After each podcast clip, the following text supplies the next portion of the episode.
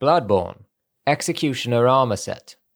Attire worn by the band of executioners commanded by the martyr Logarius. Later became the basis for all church attire, with its heavy draping of holy shawl.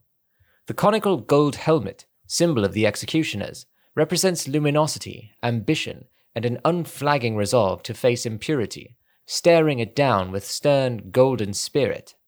The brass rivets are unique to the executioners and reflect their adoration of hand to hand combat.